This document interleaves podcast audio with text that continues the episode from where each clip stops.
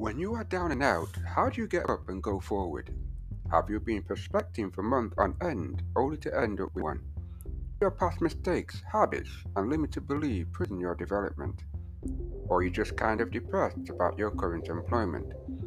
There are many reasons to get down and start to get depressed about your situations. When you're down, do you know how to get back up in that route, Derek? Join us on Yes You Can podcast show. The new you start today, not tomorrow.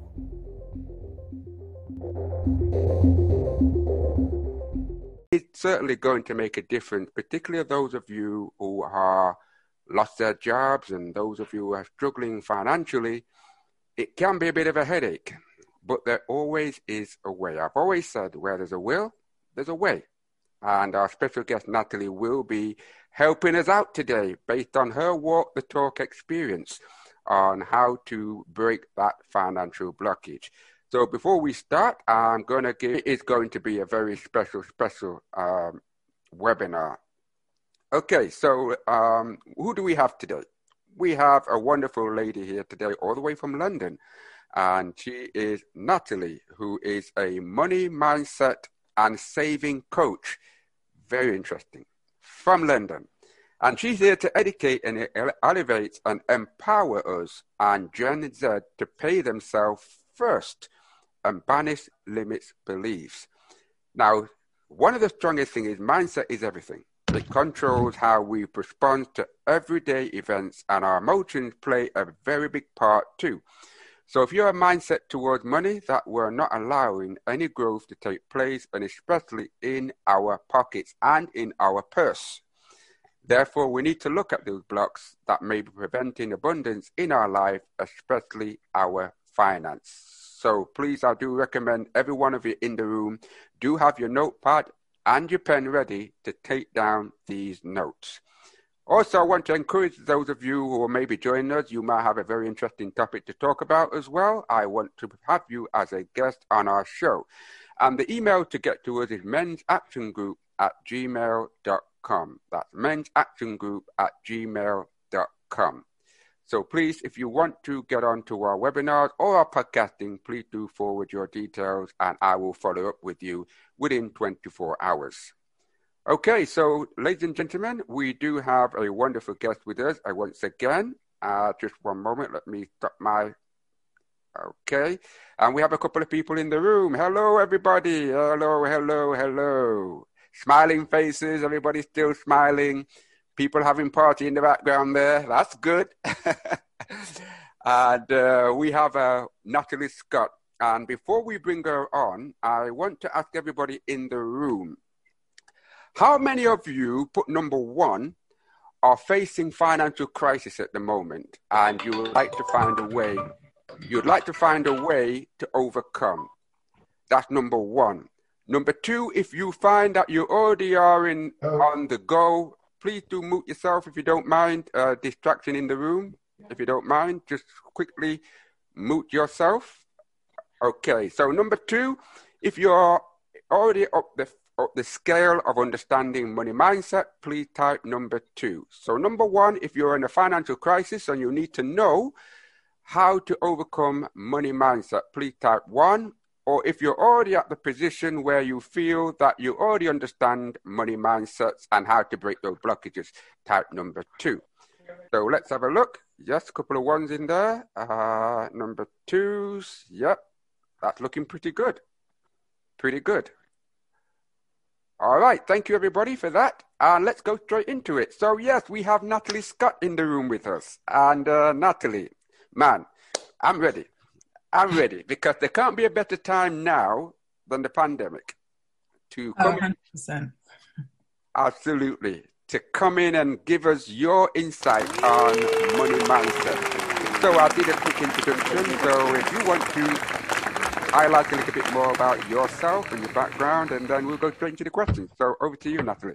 No problem. Hi, everybody. And um, thank you so much for having me here today, Trevor. I'm very excited to be here. Um, money mindset is something that I've always kind of spoken about, but just didn't know what to coin it, didn't know what to call it. And I suppose it stemmed from my own childhood, really, because when we talk about money mindset, that's exactly where we need to go back to our childhood and see why we are how we are now as adults. So, yes, I've been talking about money mindset for about two years now and I started off doing mentoring. So I'm from Southeast London and I would mentor in primary, secondary, colleges, universities, talking about my career in fashion. And I noticed when I talked to younger people about fashion, they presumed, oh, I earned a lot of money or I had a lot of money because I don't know the car I drove or the certain clothes that I wore. And then it made me think, wow, are we raising a generation of consumers because being from the black community we are the consumers right? And we don't know how to kind of keep generational wealth. We know how to filter it out but we never know how to bring it back in. So that was something that kind of struck me and i thought wow we're very good at looking rich but not doing the work to be rich. And I was seeing this from young kids. So when I started to see that, I thought, no, I can't keep coming here talking about fashion without talking about money because one, I don't earn a lot of money, but two, I'm very good with it. So it made it like I have more than what I earn because I know how to make money work for me.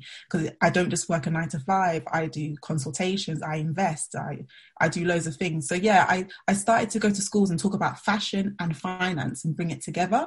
And then this was great because obviously this is the, new, the next generation coming up. But then I thought, how? What about the generation now? What about the millennials that are suffering?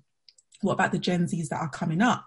And I thought, yep, I want to teach money mindset to everybody. And it's just literally coming from the school of hard knock, really, like through my own experiences that I've been through. That's how I'm able to teach everything. And obviously, I've done a couple of courses as well.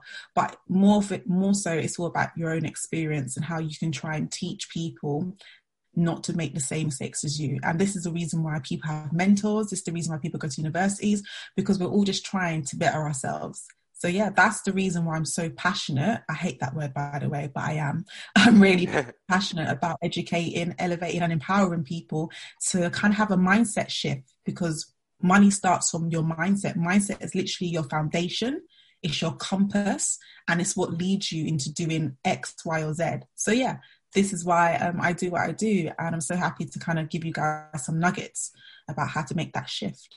Absolutely. And uh, ladies and gentlemen, I do encourage you, do have your notepad and pen. Um, we always tend to hear information, but we can't always read it to everything. So take it down on notepad and pen because this could be the turning point to change your finance. We're talking about Natalie who done it, experienced it, walked it, and then evidence of it. Now it's an opportunity for us to apply that. So, Natalie, um, one of the things I do find out there is people trying to connect mindset and money. Mm-hmm. Could you break down to us the two understanding of money and mindset for the sake of the listeners? Okay. Well, mindset, if we're just looking at mindset on it on its own, mindset is basically a collection of our beliefs, um, our morals, and our understandings, and that can be attached to anything. That can be our mindset for family um, our mindset for education. Is how we we think or feel and react to things. So that's mindset. And that's something that's been trained from us a long time ago. From when we we're born to childhood that's something that's been groomed basically. How our parents deal with certain things that's how we're going to deal with certain things because that's the mindset that we're growing attuned to. Money again so money's not real. I think what happens is we put so much emotion onto money but money's not really real. Money is just currency. That's all money is. Um and I think that's what we need to kind of understand.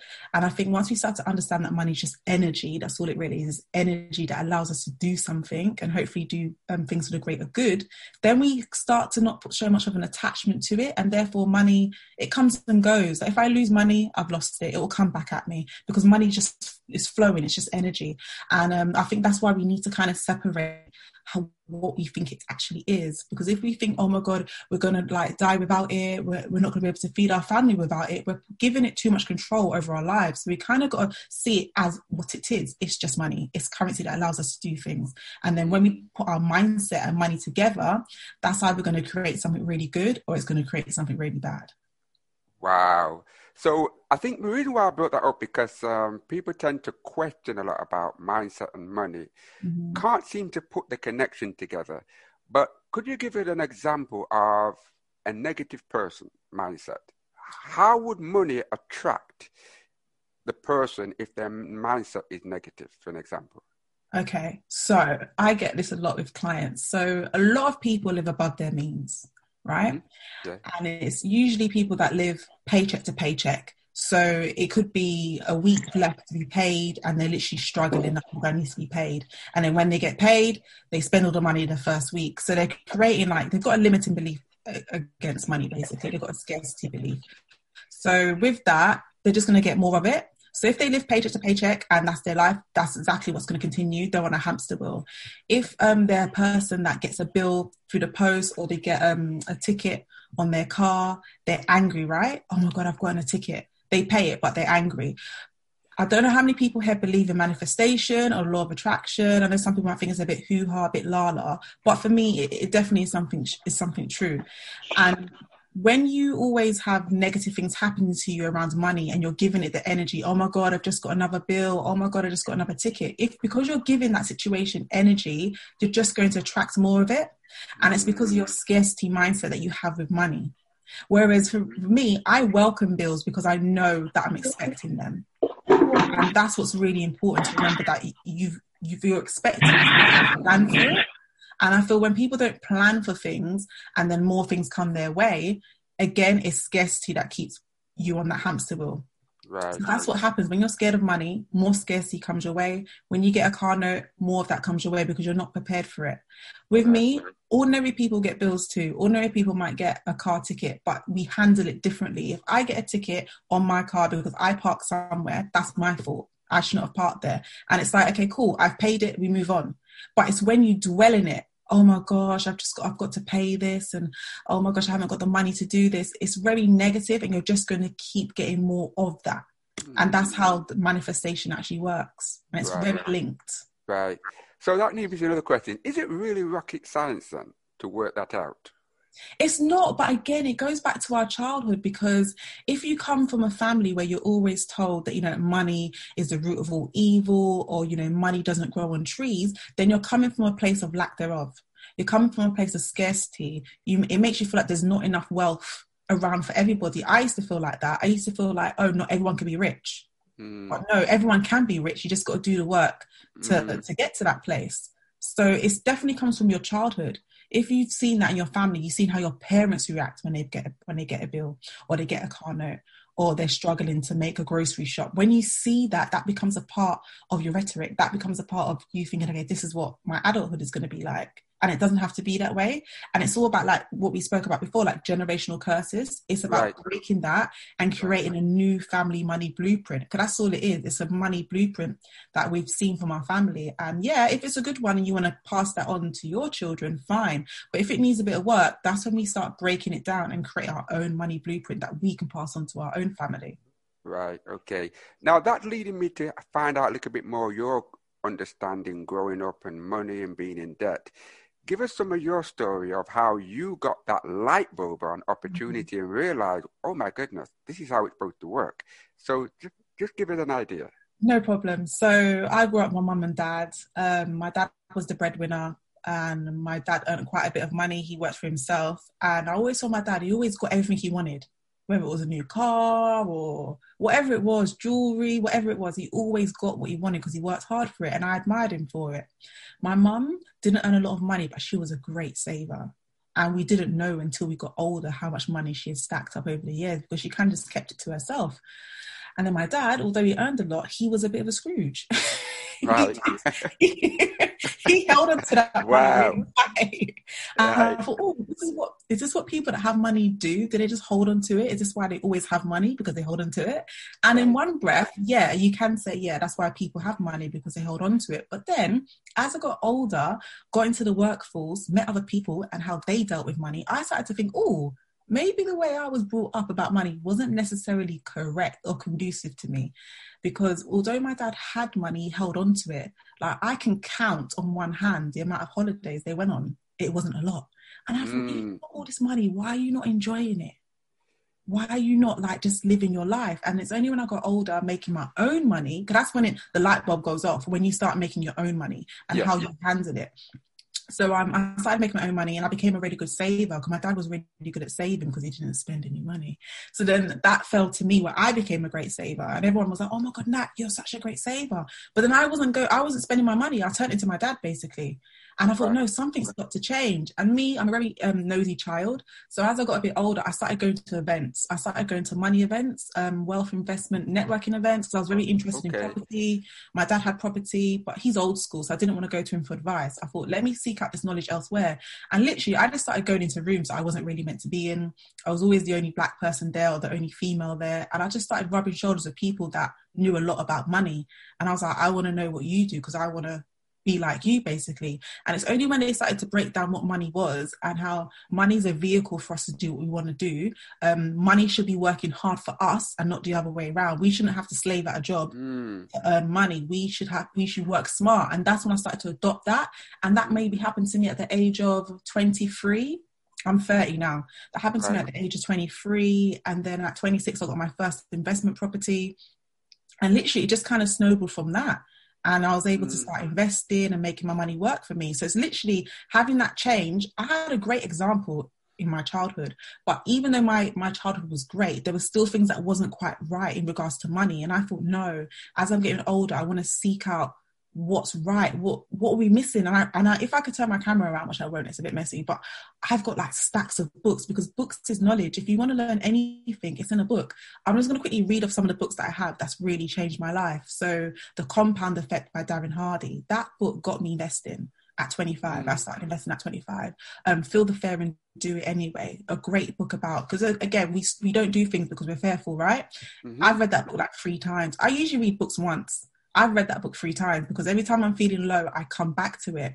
Um, You're a Badass at Making Money, a great book. The Richest Man in Babylon, um, The Secrets of a Million Millionaire Mind. Like these are great books that literally I just set the foundation. Mm-hmm. And sometimes I listen to them in audio or I actually read them and make notes.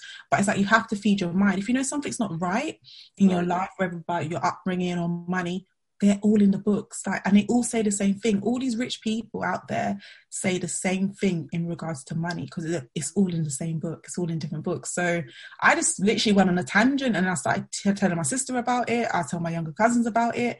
You know some people listen some people don't but it's just important to get the message out there. I'm not going to stop talking about it until we right. all get bored yes. Wow.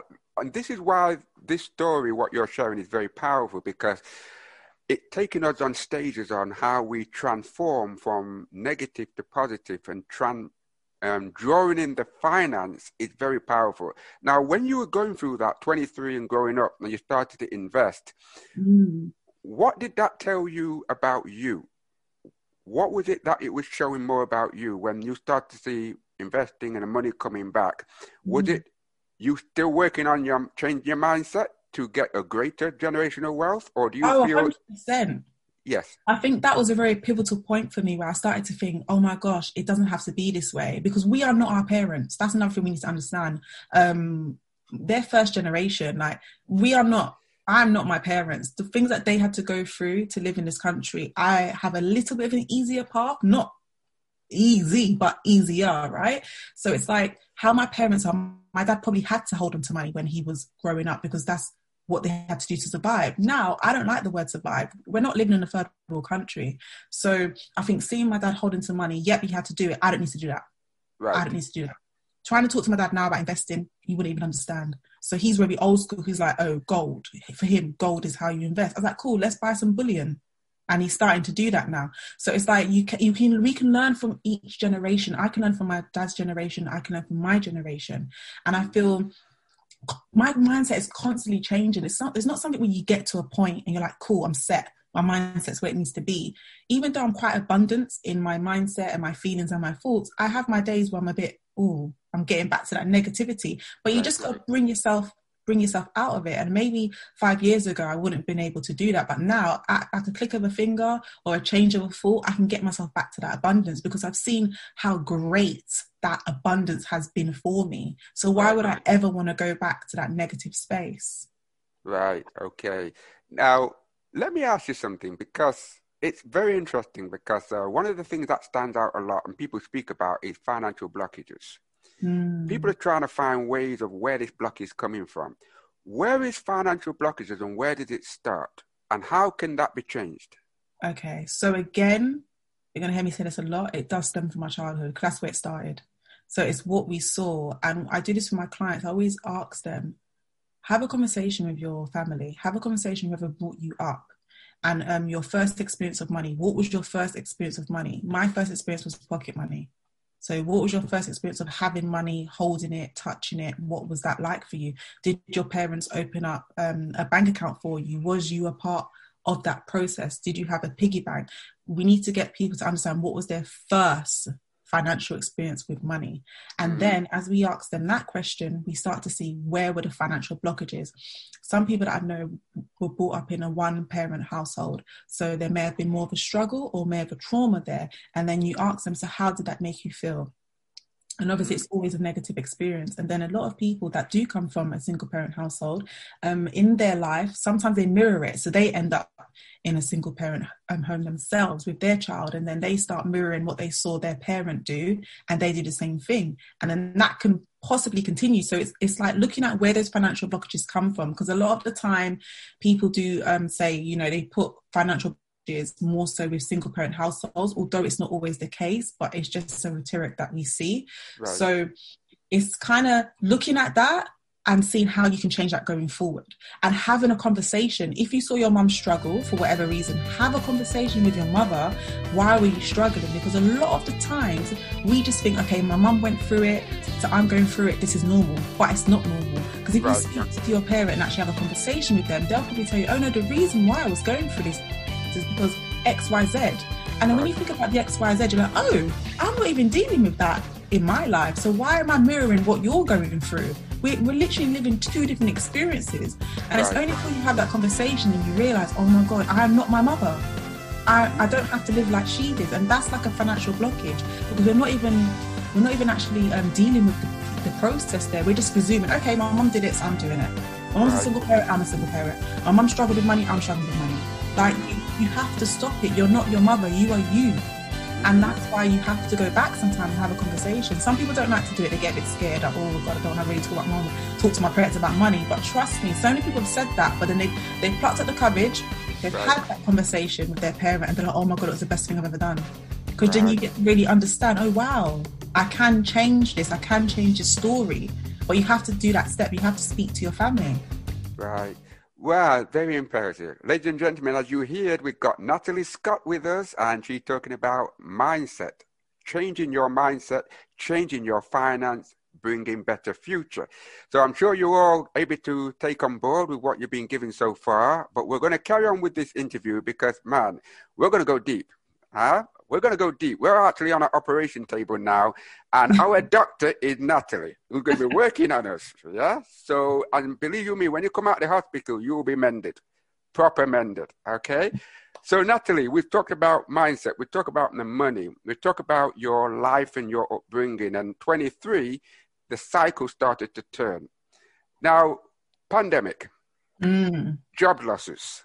Yeah people are concerned. People haven't got enough money. People are depending on benefits, mm-hmm. and benefits are changing the laws, making it harder. Poverty is gone wild now. How do you encourage and how can people who are in a poverty mindset, poverty community, begin to realize they can make a change to come out of that? What would your advice be on that, based on what you've been through? I don't know how many people believe in God here or in general, but in a time of distress, I always go to God. Um, right. Simply because prayer is so, so, so powerful. But um, just in case people don't believe in God, I don't want to like push my beliefs on anybody. No but um, you need definitely need a space on your own just to either vent, either write it down. I'm a firm believer of you know write it down if you're going through anything, jot it down in a journal because there's power in the word, there's power in the tongue, and there's power in writing. Mm-hmm. Um, mm. But even just to answer your question, I want to go back a bit simply because I did a workshop on this. So when the pandemic happened, a lot of people were in a crisis, right? And we had to get government bailout.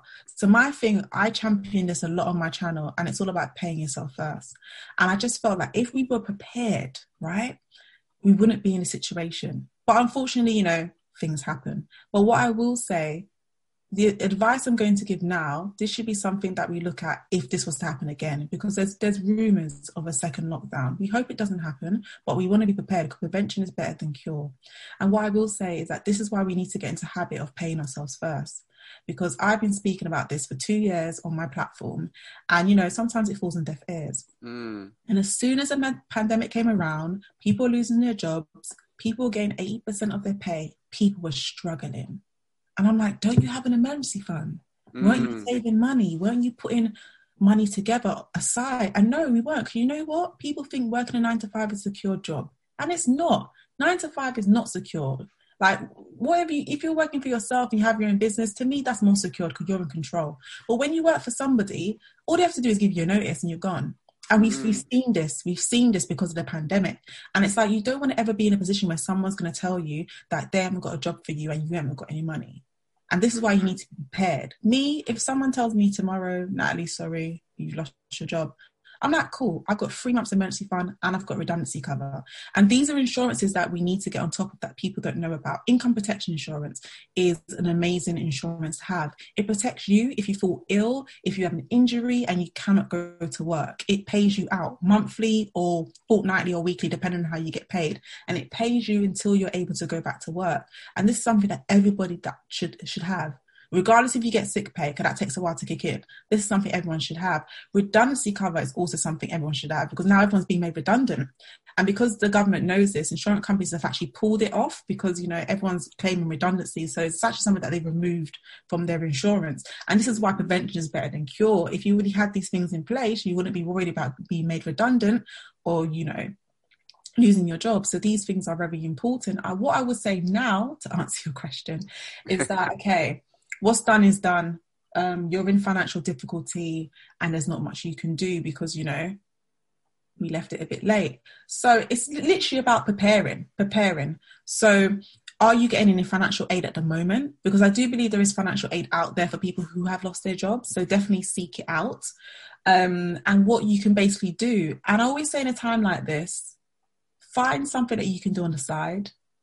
Mm. And it's not about, oh, oh my God, can't I just have a hobby? Why do I have to make money from it? Well, I'm not being funny, but I started my business in the era of lockdown and I've made the most money I've made in a long time just by a lockdown. So there's definitely money to be made. And I think mm. it goes back to me saying that when I was younger, oh, there's not enough money for everybody in the world. There's not enough this, there's not enough that. There definitely is. Because when you're seeing places like Pret doing a subscription for £20 a month for coffee, there's money to be made you, you know there's definitely money to be made. So i'd say hone into your crafts hone into your abilities. Um, if you've got a skill for instance a kind of job that you worked if you've got skills that you've adopted from that job skillshare fiverr people per hour put your skills on these websites because there's always people looking for other people to help them in this area. Like for mm. me I needed someone to design a logo. I didn't have anyone at the time to do it. I went onto Fiverr, paid someone five pounds, they did it like that. So there's definitely money to be made. Just you got to hone into your craft and don't feel sorry for yourself. I think that's the worst thing we can do. I mean, you can feel sorry for yourself for maybe a week, but then after that, just stop because no one's going to feel sorry for you. And I feel like we just have to get ourselves out of this and see the benefits of it or see the good things. Maybe you was in a job that you didn't really like and now you've been made redundant. Okay, wow, I've got some time back so right. I know it sounds a bit cheeky to say, but you just have to see the positives out of every situation. And right. this is my abundance mindset speaking now, because for mm. me, I'm really, really not a negative person. So if I lost my job tomorrow, okay, cool, I'll be fine. What can I do? Because I just don't like to be negative. If we stay in our negative state when we lose a job or something bad happens to us, unfortunately, we're just going to get more of it.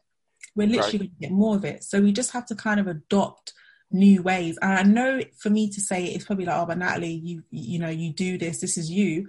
And I understand that, but we can definitely get ourselves to that to that place. Like, what do you listen to in the morning? What's the first thing you do in the morning? It's all about being grateful for what you have and be, oh my God, to show gratitude. That's important. Mm-hmm. Once you start saying thanks for what you have, not what you lack, right. what you have, you're only going to get more of it. So literally just changing little daily habits, daily routine, it will just lift in your mood. It will definitely lift your mood. And I think that's what we have to kind of do to get ourselves out of that that place, that sad state. Right. Powerful. And and I know you've I've looked at your articles and you've given some very good bullet points on how people can actually overcome financial blockages. And I'll be very interested if you could take us through that later on before we end. Now, what you mentioned there, I wanted to ask you is people tend to think money dirty rich.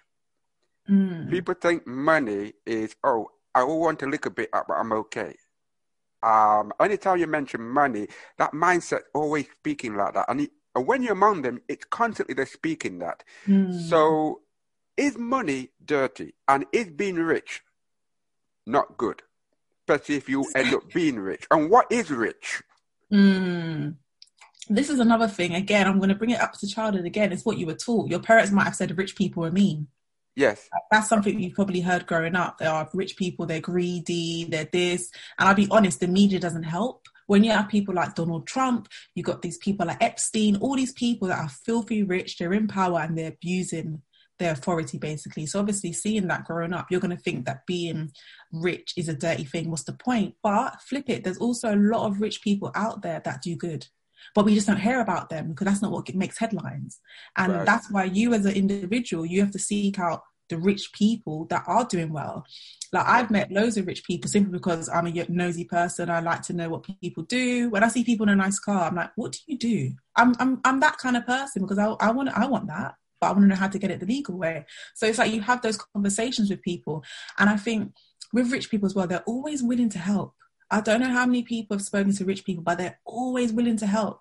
So mm. for me, rich people aren't mean. They can't be because every time I've asked them a question or asked them to help me or show me the way, they've done it. Sometimes they may charge me for it because you know they got to make their money, but they're very open and willing.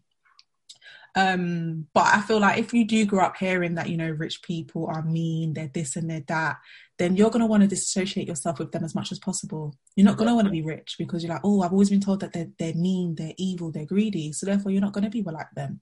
And right. that's the dangers of um, hearing those messages about rich people.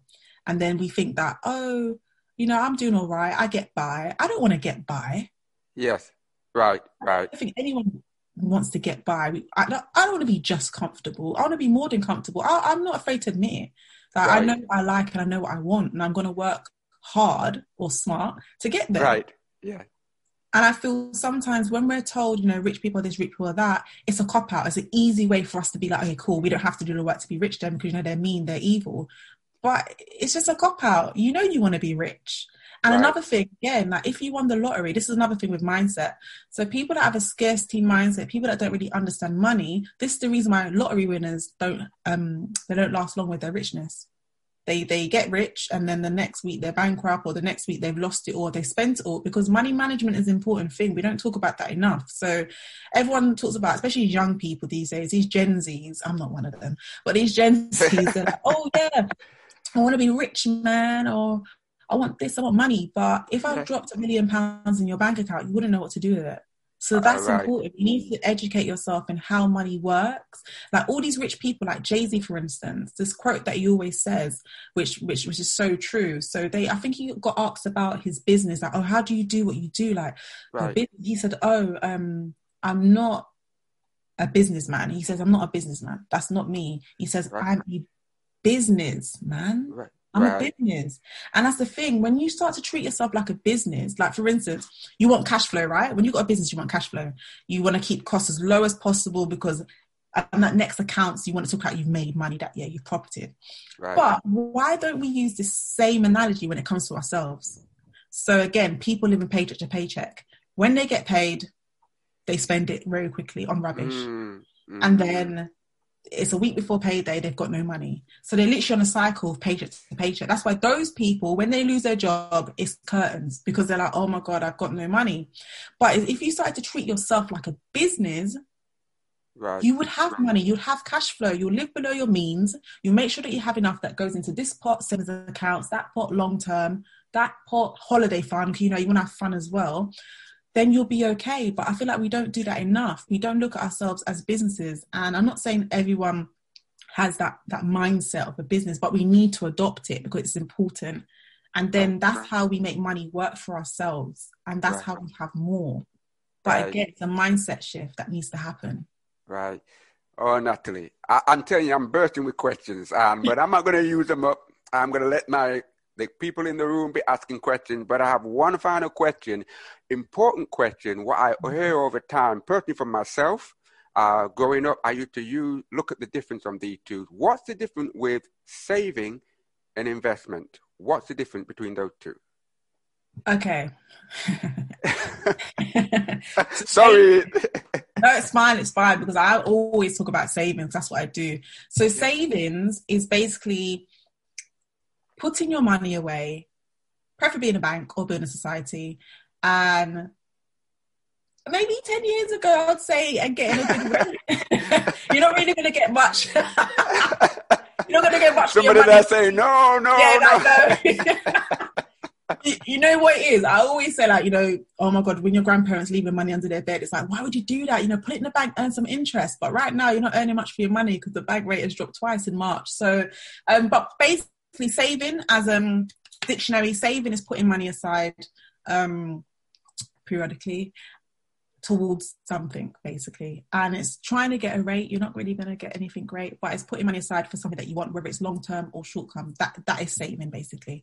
Um investing now um that's making your money work for you so when we go to work, we're working for our paper, we're working by the hour, working for money. But when you start putting your money in investments or your money is invested in something, your money now works for you because you would have put your money in a fund that has a collection of indexes, um, follows different FTSEs, or you might be putting your money into individual stocks and shares. So your money's working for yourself. Um, investing is powerful. Investing is powerful simply because you want to beat inflation, and investing usually does. Inflation in the UK at the moment is around 2%, and banks are not giving you that. And most banks these days, um, their products are all variable, which means that they have they have any will to change it at any time. They can drop the rate, they can bring it up, they can drop it, etc. Um, so I think the most you get right now, I was quite lucky. I locked in a two point 2.5% back in the beginning of March.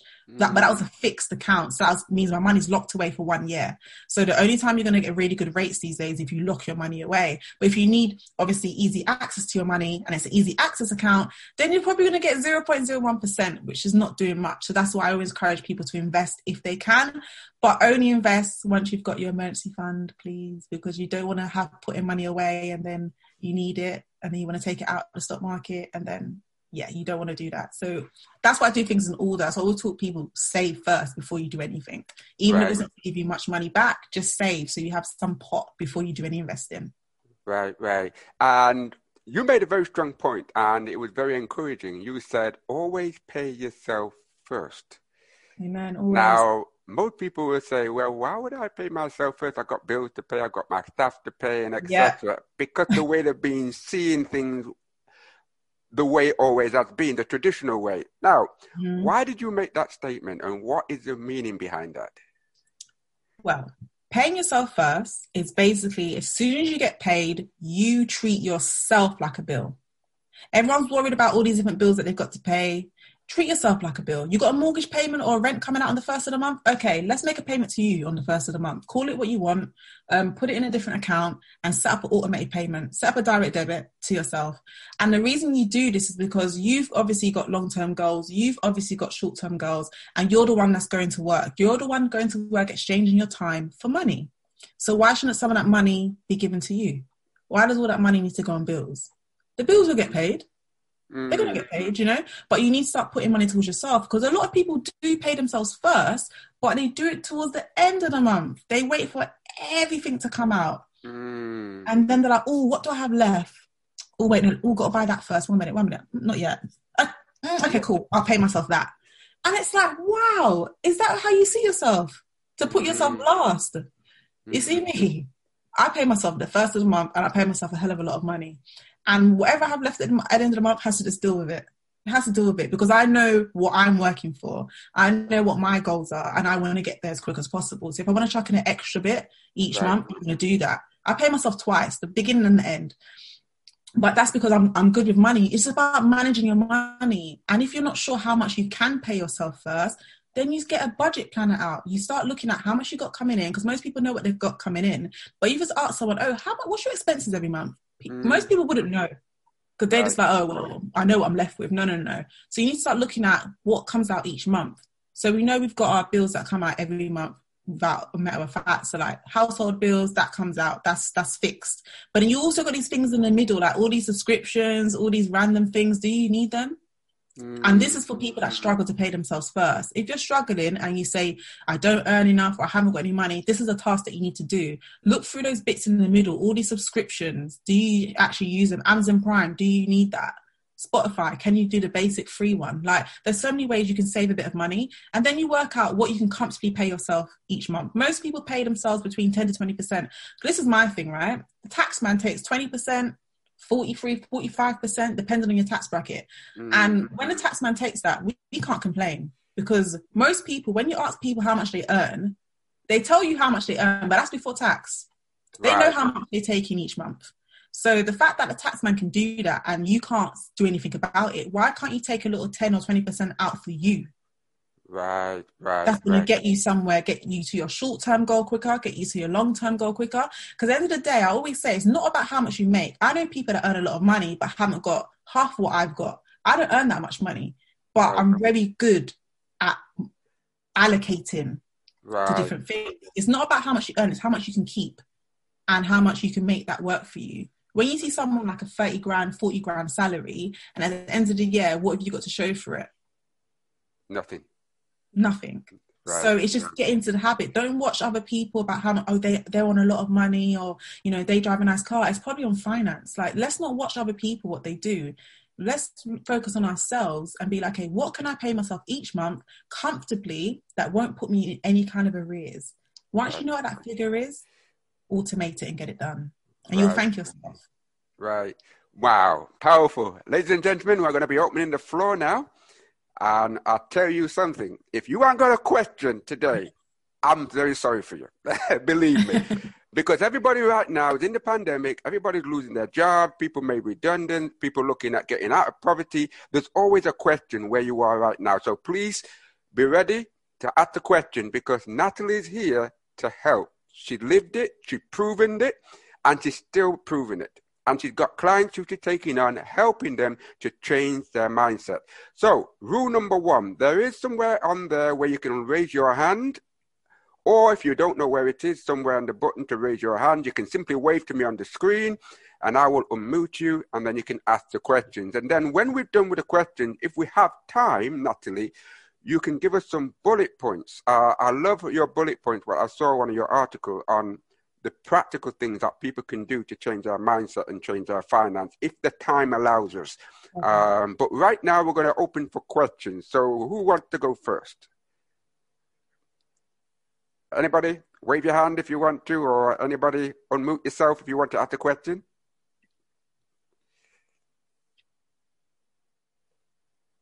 Anybody got a question here?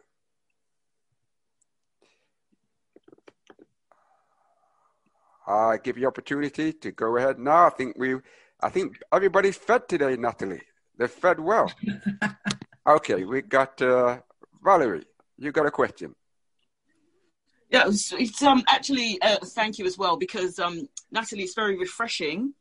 Other than hearing my nephews speak of your generation, to hear what you're saying, but in some ways you're preaching to the converted because oh, what's happened is what you're saying crosses all generations all age groups in terms of the way we grow up around money and our mindsets around it.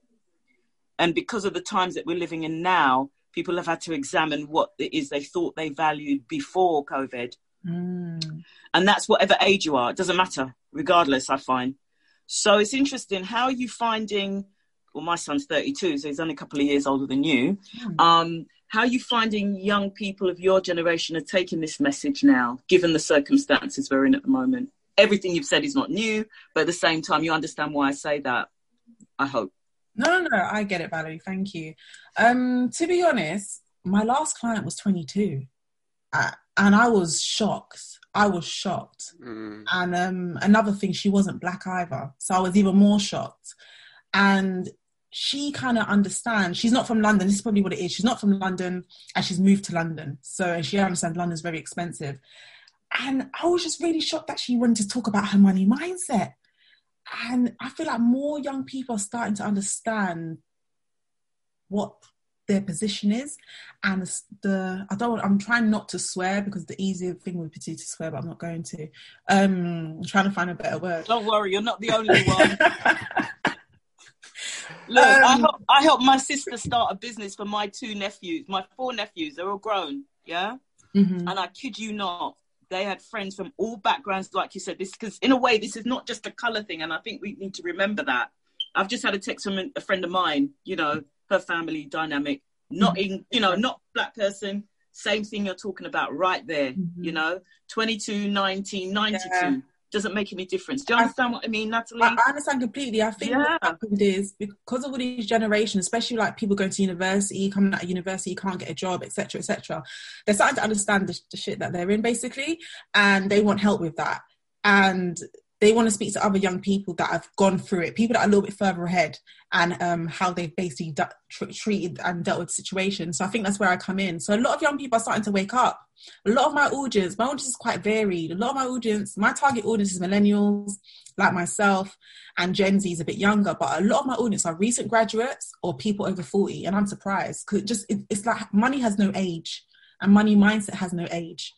So um, I'm really happy to be talking about stuff like this now and really touching onto different audiences because it's a conversation that we all need to have. More so, I have to admit, all most of my clients are women. Um, so even to be here, to, a, a men's action group is really important as well because I feel like more men need to speak up because as a woman, I can only do my job, and I think women relate to other women. And me trying to talk to to men, I was talking to Trevor when I went to school, talking to young boys. They didn't want to listen to me it's like I'm, I'm their aunt or their mum. They don't listen to me. They need another male figure talking to them and steering them on the right road. So yeah, I mean, I love what I do, and I'm going to keep doing it. And I'm still going to talk to, to men, whether they listen or not, because it's hard to shut me up. Mm-hmm. So I just want more men to come on board, basically, and talk about these things because men listen to other men. Right. Yeah, it's interesting, Natalie. I think it's just a tidbit here, and I because I'm the only one that asked. You're going to be doing that for the rest of your life, just so you know. Yeah. All right. whether you whether you go out with him, whether you sleep with him, whether you marry him or you don't, yeah. you'll be doing it for the rest of your life, love. Constantly. Trust me. Yeah. Oh, it's a constant. My mum's 81 and she was having a laugh with me on the phone about 32 years, 35 years of marriage to my father. You're going to be doing it for the rest of yeah. your life. Yeah. All right. Just so oh, you know. All right. Okay.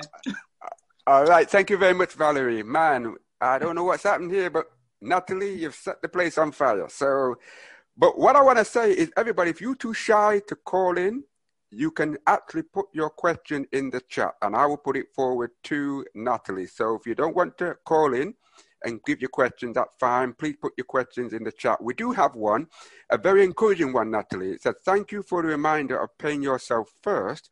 I've heard this concept many times, but I've always felt guilty. No mm. more. From now on, I will pay myself first. You've got to. And there's a book, I'm just about to pull it out here. So, The Richest Man in Babylon. Um, I recently read this book this year. My friend was like, "Oh my god, Natalie, you need to read this book because it talks about everything that you talk about." Right. I was like, okay, "Okay, I'll have a read." And literally, this book is all about paying yourself first, and it's in a really nice story. It's a bit of old, it's a bit old English. I'm being honest. Sometimes you have got to reread it because it's really like cometh and all that, but it's great. It's a great book. Right. Um, but yeah, paying yourself first is really important because without paying yourself first, you're unable to start saving towards anything. Like if you've got goals, how do you how do you attain them? How do you attain your goals? You have to pay yourself 1st mm-hmm. So, I mean, you need to get more into the habit of it. Not like, oh, next month I'll do it. Next month I'll do it. Next month never comes. Do it now, Bernie. Set up an automated payment into your designated bank account and get it done. And another tip that I would say, if you're doing this, do not put it in your main account or your your main bank savings account put it in another account one that you have to log on with a long memorable password one that's difficult for you to get into because i'll be honest when i open up my apps and i see my main account a little savings account and a joint account with my sister sometimes that middle account if there's money in there it's very tempted to be like oh 200 pound mm, i kind of want to buy this let me just use that you don't want to do that with the money that you're putting aside for yourself each month paying yourself first you want to put that in an account that you have no access to very limited you're only allowed two withdrawals in the month or in a year or something like that that's what i'd advise because you you know see no evil hear no evil out of sight out of mind that's the best thing I can suggest to anyone who's starting off with paying themselves first and they want to get comfortable with it and not sure where to start. Pull it in right. account you can't see. Right. And that's a way of helping yourself not to feel guilty. Oh, 100%. Right. Exactly, right. Okay, so any more questions? Uh, please do unmute yourself if you have a question, or you can put your questions in the chat. Please, ladies and gentlemen, this is a very crucial topic today. Um, and I'm going to say it this way. We all understand and we're all aware they're saying second wave is on its way. That's reality. Mm-hmm. Second wave is on way. What have you got in place financially? It's all about preparation, and Natalie's here to show us to prepare ourselves. It there is a way, and there mm-hmm. always will be a way. Okay, mm-hmm. mindset, change your money, change your mindset. Right. So, anybody got any questions, or anybody can wave and say if you got any more questions. Uh, look to hear some from the brothers, Brother Wayne and Brother Paul. Do you have mm-hmm. anything to share or emphasize? So, yes, Brother Paul, go ahead. Yeah, thank you, uh, Brother Jeremiah. And um, so good to see you so fired up today. And um, Natalie, it's so good to, for you to be with us all today. So I want to congratulate you for all that you're doing and all that you've said. Thank you. Yes. And the point that I'm picking up from everything that you said, Natalie, is the generational connection for me and for the majority of, this, of us in this room. That must be also a great place to be coming from. And I like the way where you said that you're interacting with your peers, which is your dad. Mm-hmm. You know, you encouraged your dad um, from the wisdom that he gave to you. You, you. you know, you're making it still flow around the aspect of the family, which him bringing you into the world and stuff like that, and that you've got that communication and that understanding. So I really love the way that you put that forward. Um, again, Valerie, thank you for your input in relation to families as well. That's been very important because family is the key when it comes to general generational wealth. And we must always have that aspect in the forefront of our mind when we're building wealth. So when I heard you speak, Natalie, I just wanted to, five minutes ago, my hand's seasoning some chicken here. I wish I'd got the information earlier, but we're glad that you are here because I would have loved my two daughters to have been in they've just finished their university degrees. Um, my eldest daughter is working in a big financial institute in the city of London, and she's doing extremely well. The younger one is working her way through the aspects of identifying who she is as a black woman, which you have clearly done, and you have elaborated those facts um, across. So, you know, I'm just looking forward to sharing the recording with them because as much as families do for us, and our families have done tremendously for myself, and by the sounds of it, for you as well. You know, my key concerns are always going to be for my offsprings and my generation. You are my generation. Everybody in this room is of my generation. So it's good that we're having this conversation. Um, but I'm looking forward then to catching what you're saying here, especially with your dad, because that connection for our generation and for it to have longevity along the line that we're always going to be relevant transparent and active financially is a key to keeping us sustainable in our communities and so that's the thing that i, I really adored what you said and also they're going to be able to hear from someone else outside of from their mom and their dad yeah and and and and having you here that's that's great so i just want to encourage you just keep on going. The book that you mentioned there, I've got it on my shelf. I think I've gone through a couple of the pages. Love that. Um, but thank you. I'm going to pick it up and read it now. So thanks for that. Thank you so much. Thank you very much, Brother Paul. Uh, there we are, ladies. We do have men in the room who can speak. There you are. Yay! We got them in the room, okay? And I think it's about collaborating our ideas and putting our egos aside. Because what we're looking at is survival. It's all about survival. Your ego don't matter. Your ego don't come into this. It's survival. And uh, Natalie, I know that people in the room are probably wanting to ask, but probably a bit too shy for whatever reason. I'm not too sure. Have a glass of wine, and I'm sure you'll change. A glass of wine will wake you up. So have a glass of wine. All right. Any more questions uh, before we move on? Anybody got any more questions? If you have, please put it in the chat room. Don't be afraid to ask your questions. Uh, Brother Wayne, do you have a question there? Uh, are you okay what you've heard so far? Okay, I think that's it, Natalie. I think everybody's digested really well. I think you did give it out in very good key points. But to remind you, what's the name of that book you just mentioned again there? So in case anybody Um, wants to I can take type notes. it in. If it's easier, I can type it into the chat box. It's the richest man in Babylon Right. by George S. Clason. Yeah. Such an old book, but it's literally one of like those founding books in regards to like mindset, um, paying yourself first. It even talks about investing, but it doesn't use the word investing because it's actually a story. hmm But it's it's an it's an amazing book.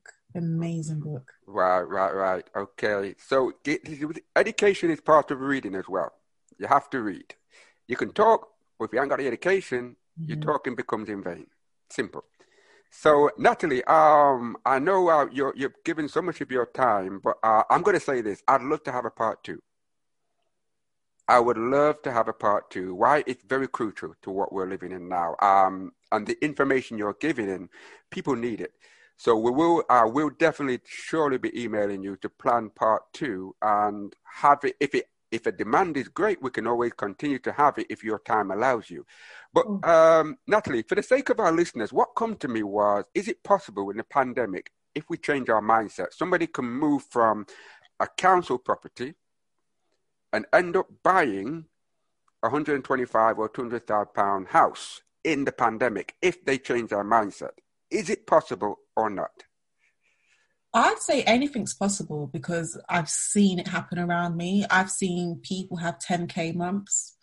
Um, even myself, I had like a, a I had a 6k month once, and I was like, "Whoa, Mm, where did that ha- that happened in the pandemic?" And that's what I'm mm, trying to say. There's money to be made. There's money to be made, and I keep bringing up this Pret thing, right? So Pret is the coffee place. You pay twenty pound a month, and you get unlimited coffees, drinks, smoothies, right? When I first heard of this, I was like, "Who the hell is gonna pay twenty pound a month for coffee?" People have subscribed. I subscribed and cancelled it straight away because the first month was free. I'm not paying for coffee. Um, but what I'm trying to say is there's money to be made. And the thing is, people are tapping into people's um, convenience of um, how to um, spend money, make money. So there's so many options there to make. So if a company, a big company can do that and I can have a 6K month, you can get a property. It's all about mindset. How much do you want it? mm, Number one, have you written it down? If, me, with me, when you write something down, it's already done.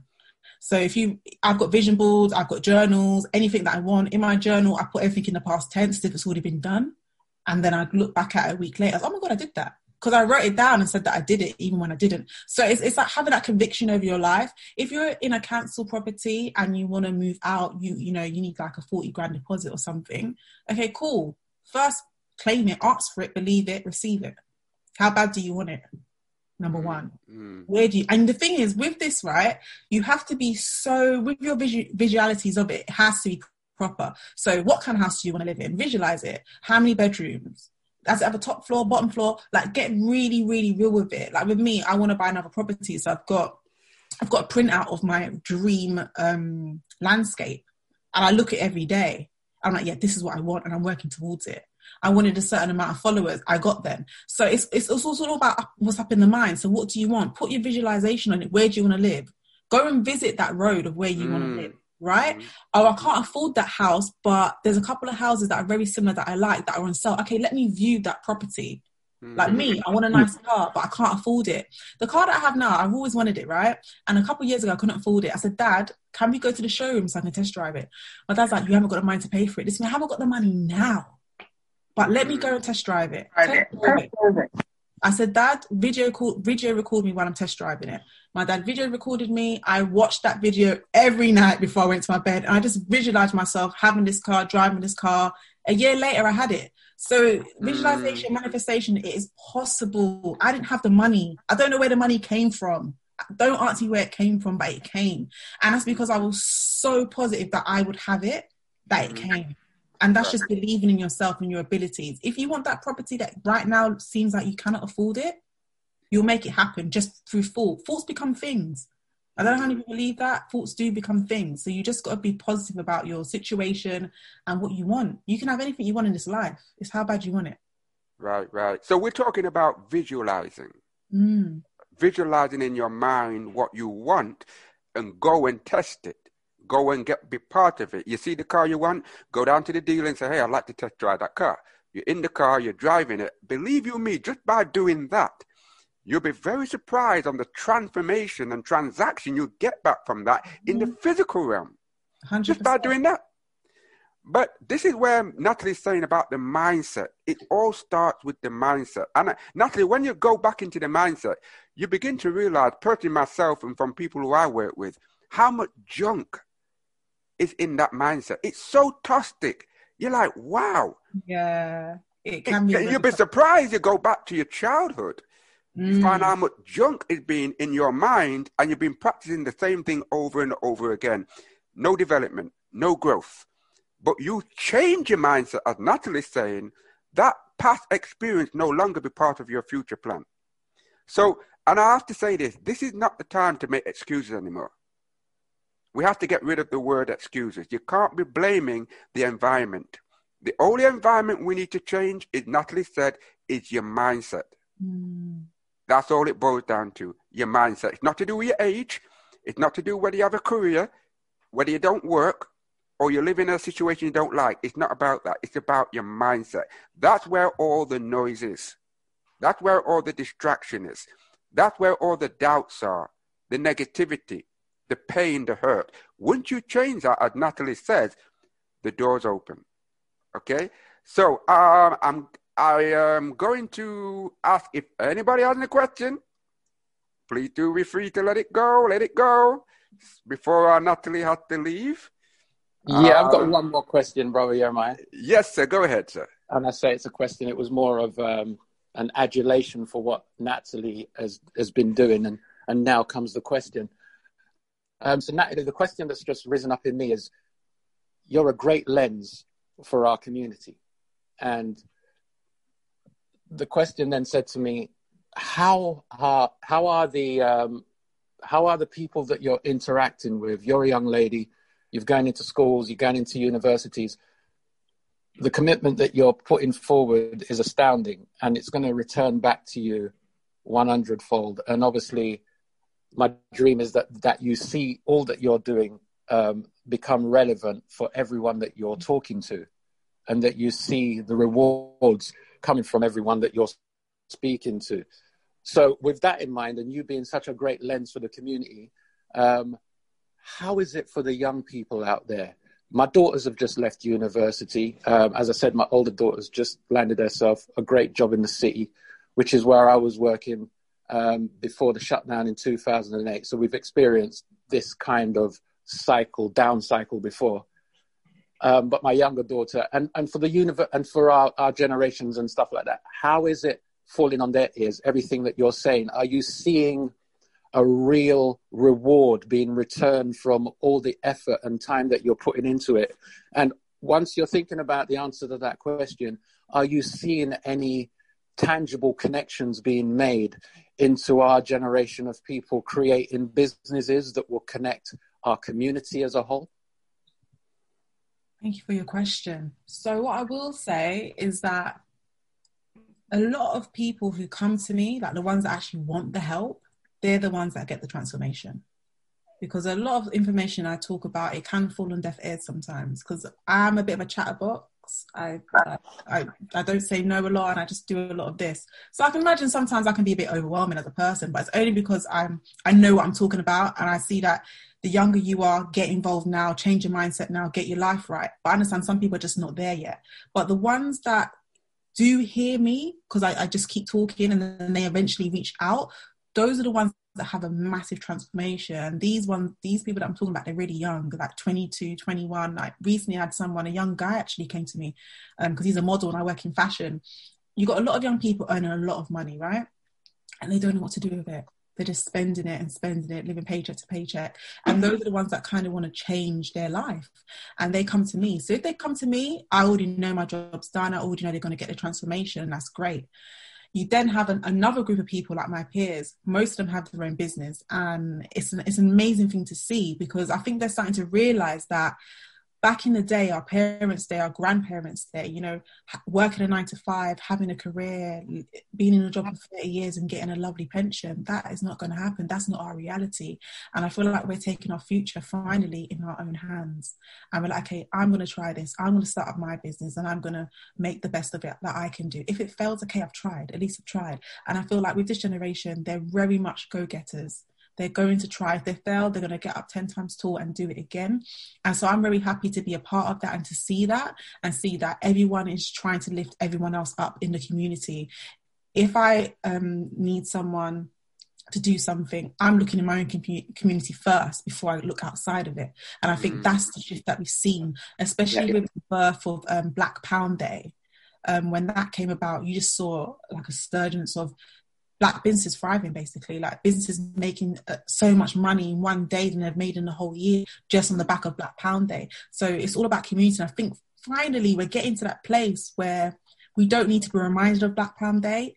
Anytime i want anything i'm always thinking is there someone black who does this? Is there a black business that does this? And i think that's powerful mm-hmm. in seeing that that is now actually happening and people are starting to recognize that they want wealth to grow within their own communities and they don't just want to be seen as consumers because black people are the biggest consumers in the world but mm. we have the least wealth and something's not right with that it doesn't add up and i think like we're starting to see that and we're starting to take ownership of right. that um. So I'm I'm so happy to be a part of that and kind of putting my two pence here and there to get people on their way because again, a lot of black people do have have businesses, but again, their mindset is not where it needs to be, which is why a lot of people don't do well in the first year or they lose and they make silly mistakes. So that's where I'm always going to be behind them, waiting and for them to form for me to catch them, basically.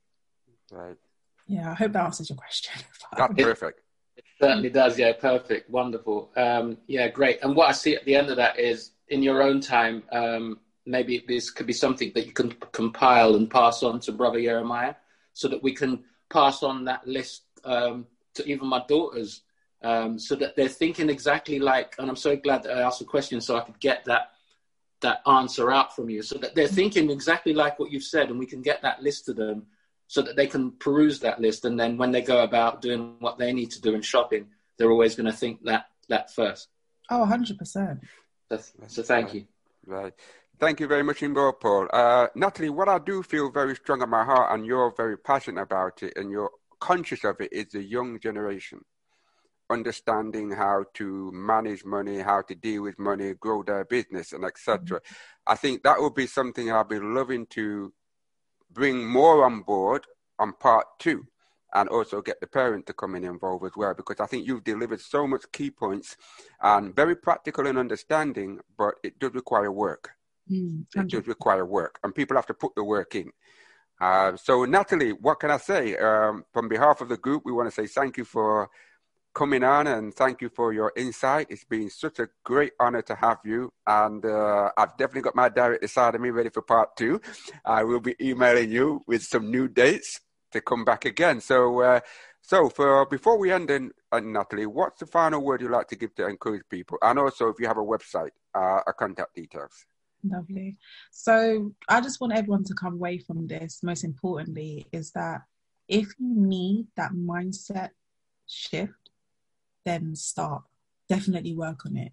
If anything that I've said is like maybe like triggered you and you're kind of wondering, okay, this is why I'm the way that I am, start go back to your parents, go back to whoever raised you. Don't matter how young or how old we are. I think it's very important that we have that conversation with the generation before us, so therefore we can understand our generation and the generation that comes after us. I think that's really important.